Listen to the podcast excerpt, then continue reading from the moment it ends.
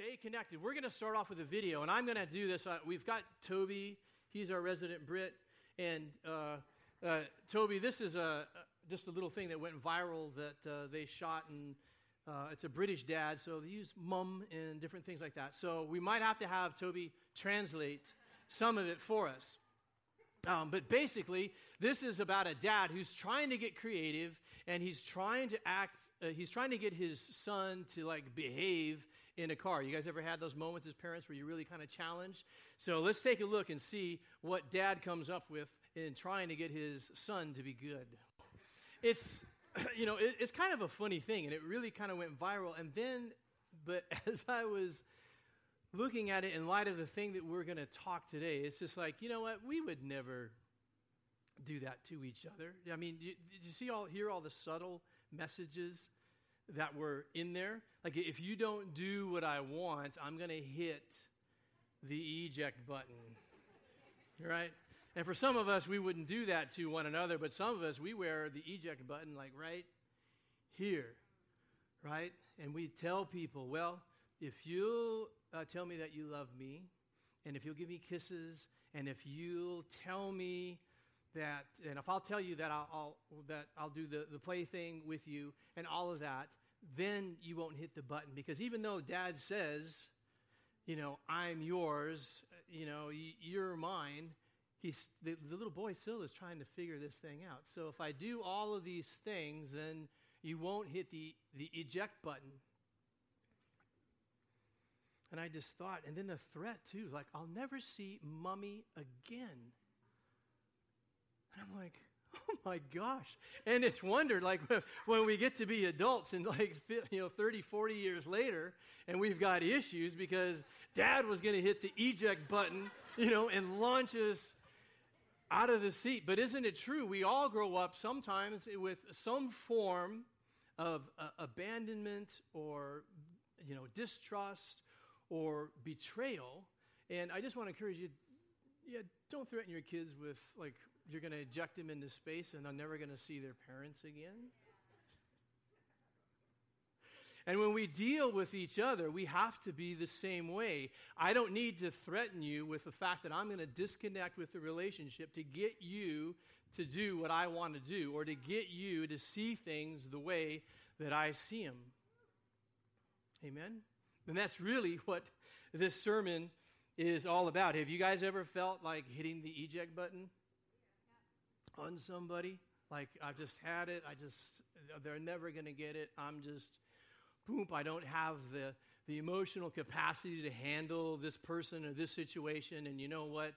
Uh, either in fear or in pride, we just go boop, bang, and we're out. And that's the message this morning. This is something that that God has been speaking strongly uh, to me uh, to remind us to never give up on each other. Don't give up on your brothers or your sisters here. Don't give up on your pastor. Your pastor won't give up on you. Don't give up on your spouse. Don't give up on your kids. Don't give up on your parents.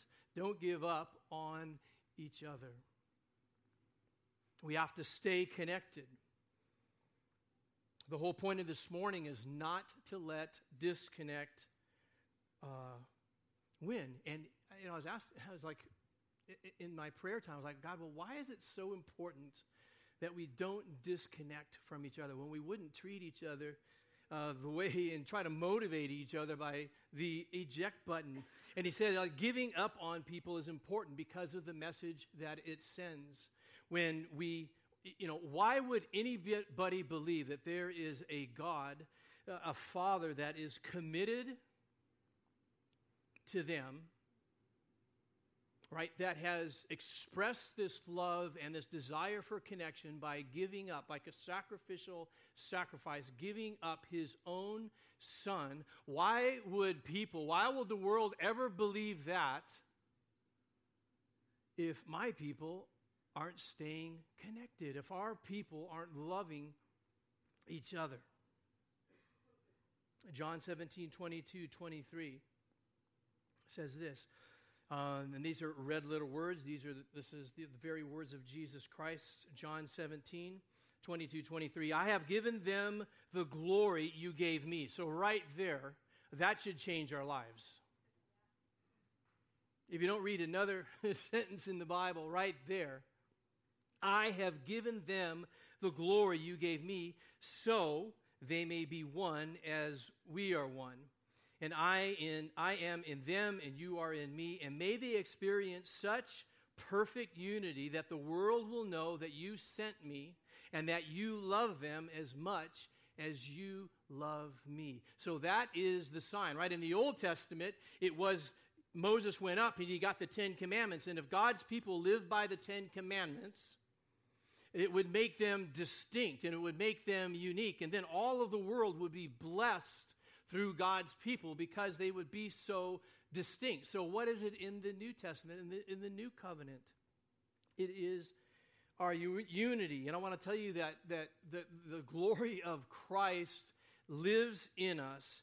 And the ultimate expression of that is a deep and authentic relationship and connection among each other. Now, unity doesn't mean that we're all the same. There's other religions where you have to do that. We would all be drinking Kool Aid and wearing Nikes.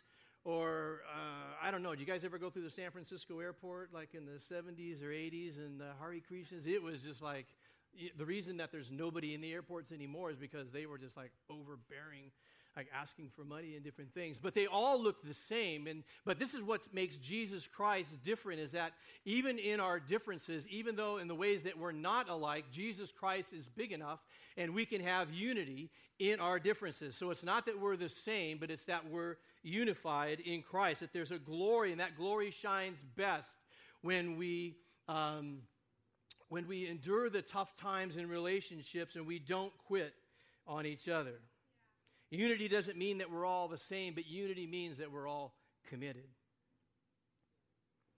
If you look back, there wasn't probably a, a group that was more broken or more at odds than the Jews and the Gentiles. It's still true uh, today, but especially in the first century when there, there was Roman oppression and the, the, Jews were looking to get out uh, from that.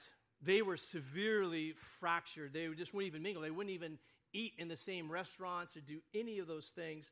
And in Ephesians 2:14, Paul wrote this about Jesus. He says, "For he himself is our peace, who has made the two groups one and has destroyed the barrier, the dividing wall of hostility. So, this is speaking specifically to the Jews and the Gentiles, but this is true. In other writings, we'll see that it, it's just between any barriers that, that exist between God's people have been removed. And the only walls that are left now are yours and mine. He has broken down every wall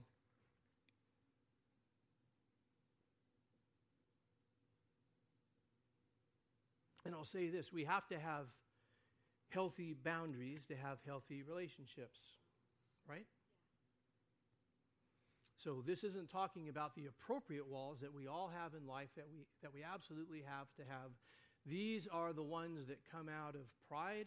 These are the ones that come out of fear that we erect that maybe aren't uh, as holy. You know, we're described as one body. We're described as one body with many parts. We're created for connection and for commitment to each other. In 1 Corinthians 12 21, so if you had any doubts, it's this the eye cannot say to the hand, What? I don't need you. And the head cannot say to the feet, I don't need you. The thing that we can say is, I need you. And this is the fact that we have to live like our lives depend on each other because to do it right and to and to bring that glory that's been given to us and show the world how much God loves them is through our relationships, through deep and authentic relationships. Let me talk about some other things that I'm really not saying. I'm not saying that the church is like the Hotel California. Right?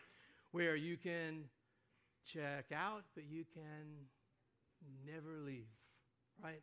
We, we have to acknowledge, before I get into all of the rest of this, that, that God uh, sovereignly places us in, in, in, in different situations and with different people and in different relationships, all to accomplish His plans and His purposes on the earth, right? We, we acknowledge that. There's, there's, we were all part of that. I'm not, in the, the, I'm not in the church that I first went to when I was saved. You know, this is just the way uh, that it goes. So we're not talking about the holy times and the thing, reasons and the ways that God moves us. Today and this morning, what we're taking on is all the other times that we hit the eject button and it wasn't God. When we let fear and pride and let disconnect win. And we all have coping mechanisms, right, that we use that make us unavailable for community, unavailable for uh, relationship. Now, some of us might be a runner. You guys know what runners are? Heard it one time, don't let that horse out because he's a runner. You know, and it's just like, or don't let the dog out. He's a runner. Eskimo dogs are like great for that. They just go and go. And we all know people that just keep moving from, uh, you know, place to place to place to place, from church to church to church to church, from job to job to job to job, from marriage to marriage to marriage to marriage.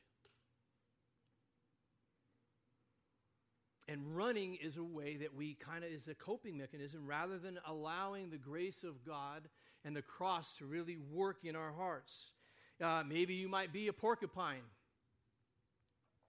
What do you think a porcupine's like if you said, hey, that's my coping mechanism, a porcupine?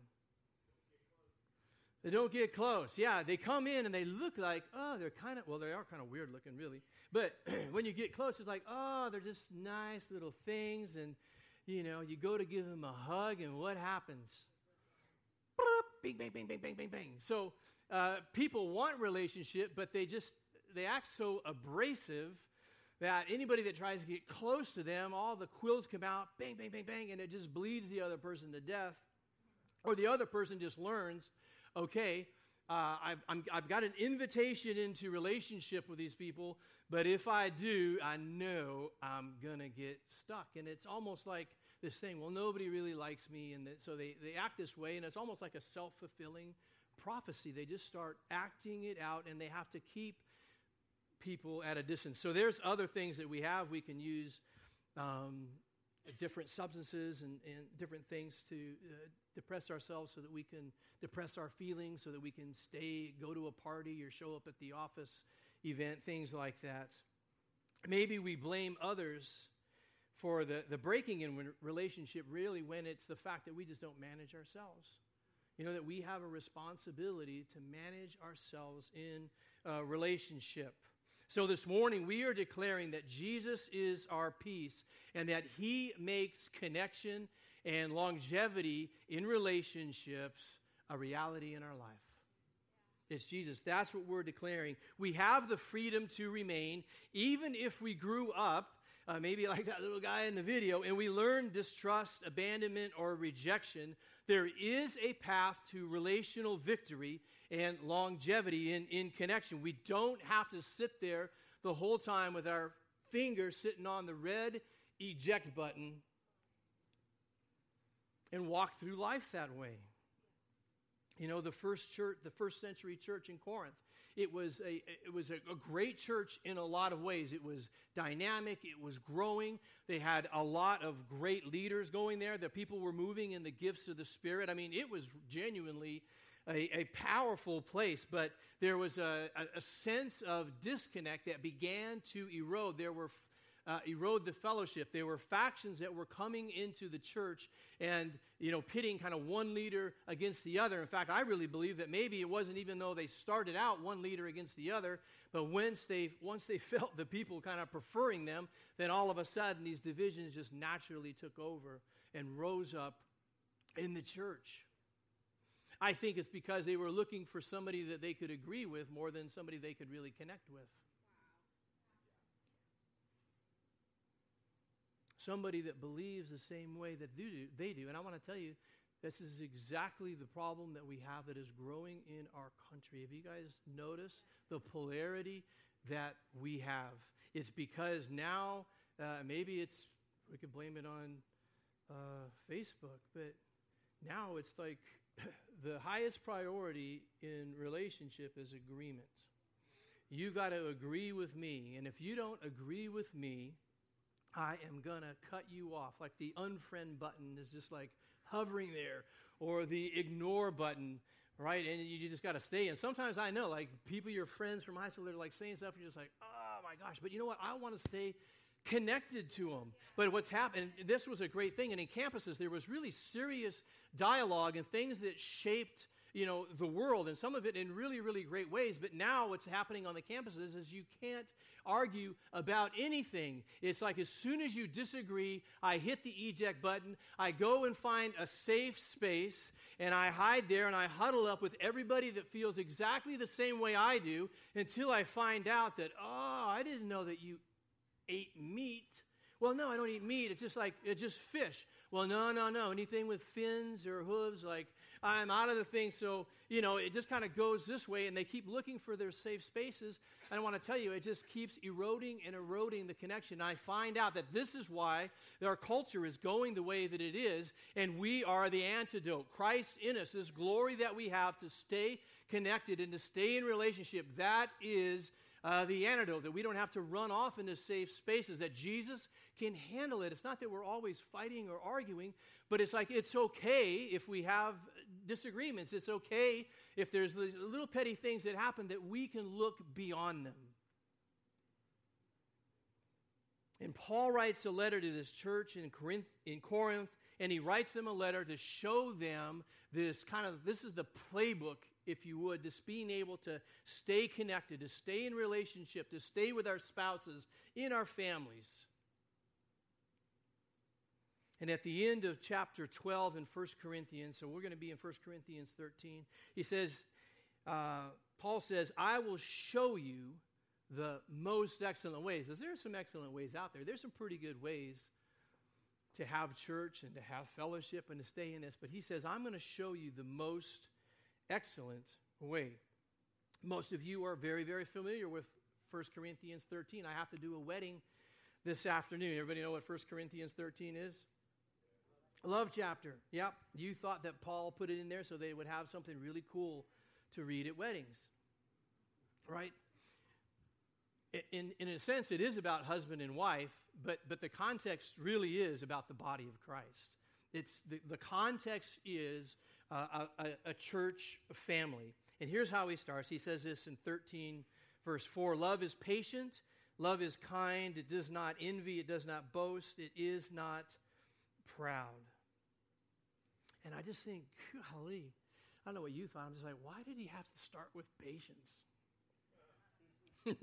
you know, isn't that like kind of the, the foible of us all? Like the one place that we can get a lot of things right, but I don't know about you, but, but patience is one of those things that God is still working on. I mean, I go, well, why would he? But of all the words that Paul could have chosen, I mean, he was a master really on, on love and in, in terms of building up the church and instruction to the church. But notice that the first thing he starts with is is patience. And I tell you, the reason he starts with patience is because love values connection, and connection takes time. Love values connection, and connection takes time. This is the other critical thing. If we don't get anything else out of this morning, this is this is tres importante. Uh, I just used two languages there, mix them together. Okay, but anyway, so it's hear ye, hear ye, or verily, verily. Uh, patience sends a message, and the message that patience sends is that here in Christ, people get a second chance. That's why he begins with patience. Here, in my life, in our relationship, in our church family, in our uh, natural family, people get a second chance. And that is the gospel message that God so loved the world that he gave us a second chance. So that's why patience is so important. And that's why having this eject button just sitting there in, as we're relating with our family, as we're relating with people, you know, it's just so deadly to hover that thing over and to use it as a threat because it's that, that God is a God of second chances or third chances, or whenever you turn to God sincerely and truly with your heart, you know, He's there. He's not going to hold things against you if you turn to Him through Jesus Christ.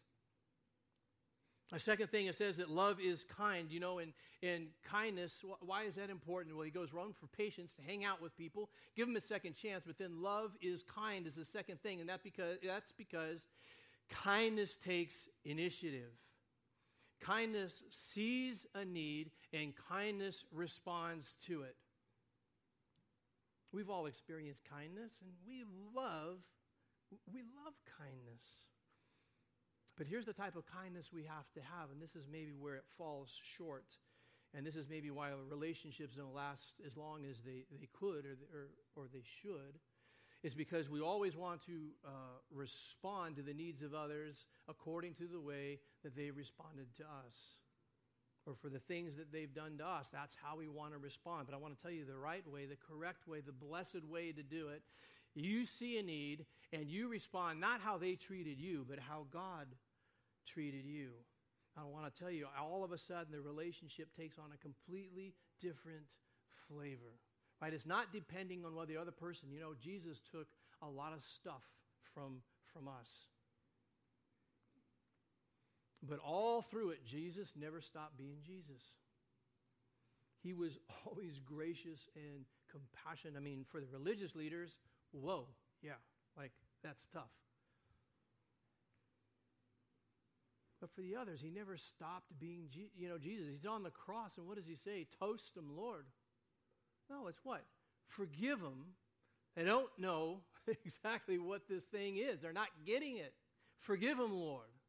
That's the same that we are, and this is what will enable kindness in our life, is that we base our kindness on the kindness that we've received from the Heavenly Father. And in this way, we can stay connected for a long time. Verse 5, it doesn't uh, it does not dishonor others. This is love. It is not self seeking. It is not easily angered. It keeps no record of wrongs. The first part, it does not dishonor others. And I want to tell you, almost nothing keeps relationship going like honor does. A definition of honor, and I got this from Bill Johnson. Um, others have written kind of the same thing, but honor is acknowledging others for who they are without stumbling over who they aren't. Honor is acknowledging people for who they are without stumbling over who they aren't. Because the truth of the matter is, we all have something that we are, and we all bring to the table what? What we aren't. A great demonstration of this is the, the prodigal son. The prodigal son had a whole bunch of stuff that he wasn't. He had brought shame and disgrace on his family. He had squandered his dad's hard earned money and spent it on uh, booze and women, or whatever he did. I don't know for sure.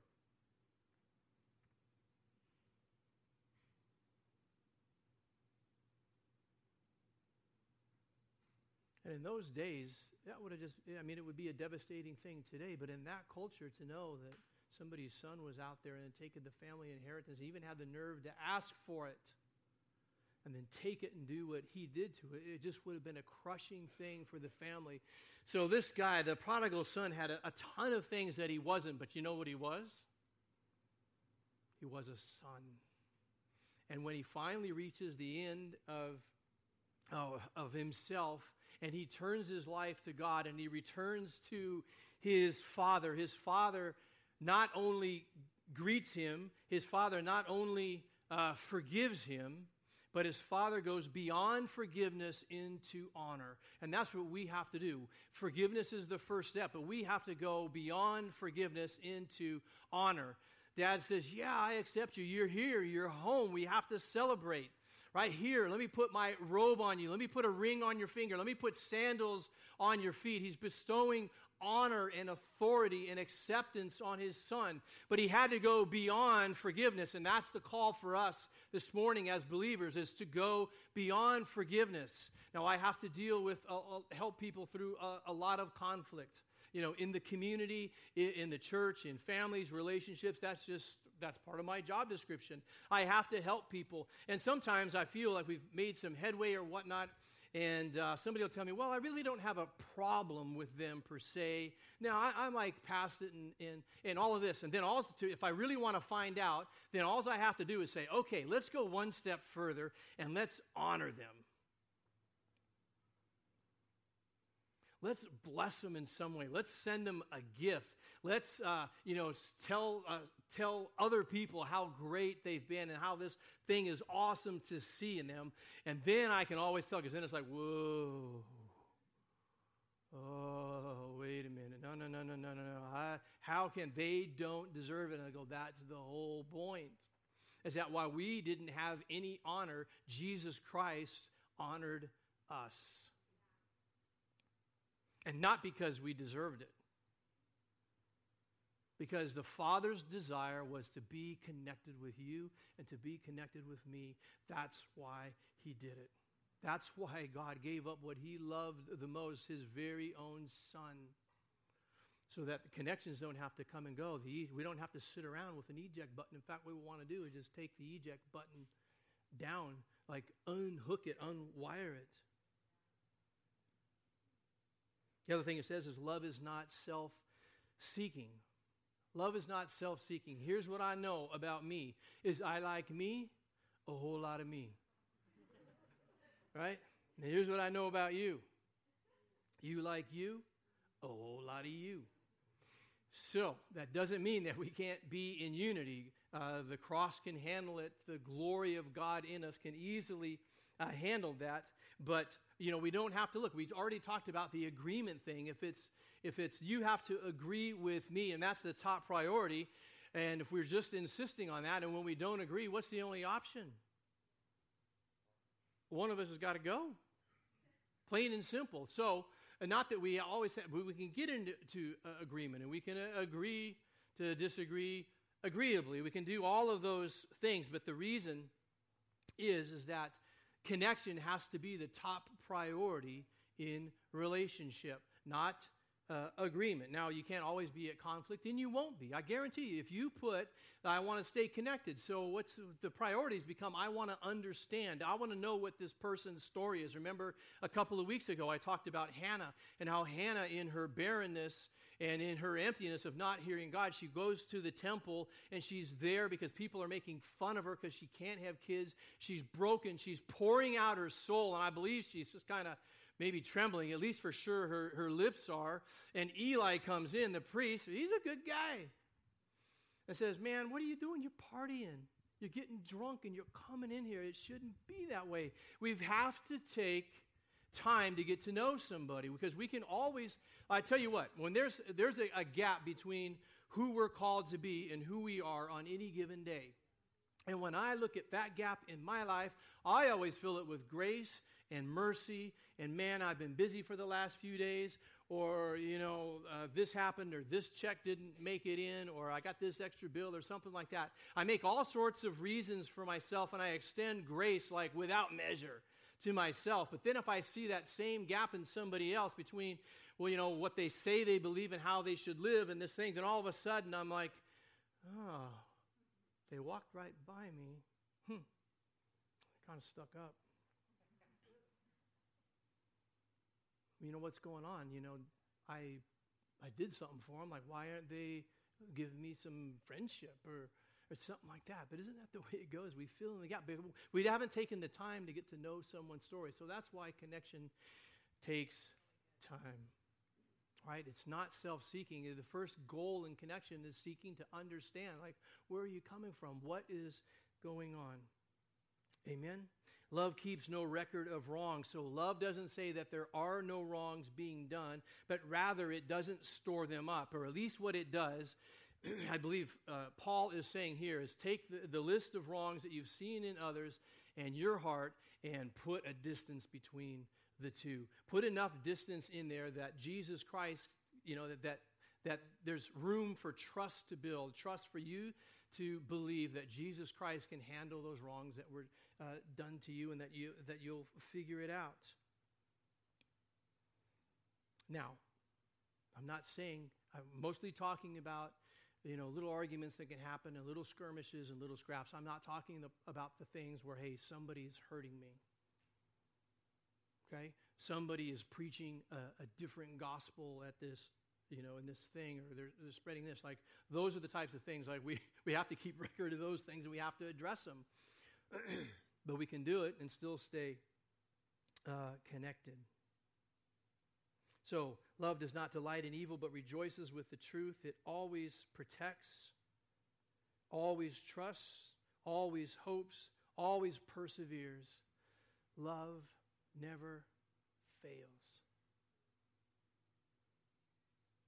Always love, always, always, always, always. And, and Paul is making a point here that love doesn't give up on others.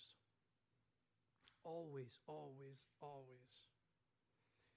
Don't we not, don't we all need from time to time somebody that, that believes in us even when we're messing up?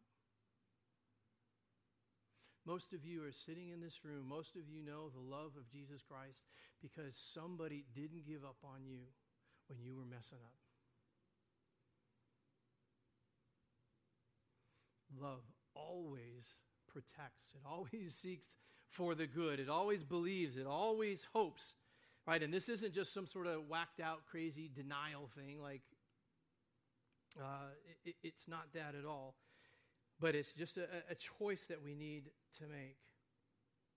We all need somebody from time to time when we don't believe in ourselves for somebody to believe in us. And this is where the glory of God is just manifest and just shows. We'll close with Hebrews 12 15. Uh, Anthony Skinner talked about this last week. See to it that no one falls short of the grace of God and that no bitter root grows up to cause trouble and to defile many. And what this is, is a command. God Jesus gave his, his glory to us so that we could be connected to people, not disconnected. We can all drift, so we all need somebody to, uh, we all need somebody. There's always somebody in our lives that we can go around and we can come up and be sure that we point them to the grace of God. We can all mess up ourselves. We all need somebody to come by us when we're the ones that are messing up and hurting people and making bad choices. We need somebody to come alongside us and walk us through and guide us to the grace of God. And here's the other thing, too, is we have to blaze a trail. There's others that are coming behind us that will come to New Song Church or, or will be your neighbor or that you will work with in the future. And you have to be sure that if they ever decide and to connect and they want to find out more about what this glory that's inside of you, that you've blazed the trail and there's a way for them to be able to find that glory as well. Amen? So, clear the path for those to come. So, here's how we're going to do it we're just going to make connection the highest priority in our relationships and our conversations, not necessarily agreement. We're really get to know someone's story and we're going to seek to understand somebody, not sit there with our finger on the eject button trying to manipulate and control people to get them to agree with us or, or love us exactly the way that we need to be loved or do it the way we want it done. Amen? We're going to be patient. Right? We have to send the message to the world that that this is a place of second chances. You know, I've heard people, they've come in and they felt so warm and they felt accepted here at New Song. And I want to tell you, that's like the most, that's when I know that we're winning. That's when I know that we're doing it right. They were, I don't know what they were expecting, but it, it wasn't acceptance, it wasn't grace, and it wasn't mercy. They were expecting something uh, different. And take initiative in, in kindness. This is the, the thing. Respond to others, not out of what they've done for you or what they've done to you, but respond to others based on what God has done for you. You'll never come up dry. If you're going to base it on what other people are doing for you, I want to tell you, yikes. I mean, it's great. Like, this is a place where people do love each other and people do build into each other, but none of us can do it perfectly. But if we always have God that we can turn to, and respond to the things that He's in our lives, and we'll never run, run dry. We can always stay connected until the very day that God says, hey, you know, uh, we want to do this. We're going to start this ministry. We're going to plant this church, or uh, we need, you need to take this job because there's a mission field uh, over over here. Amen.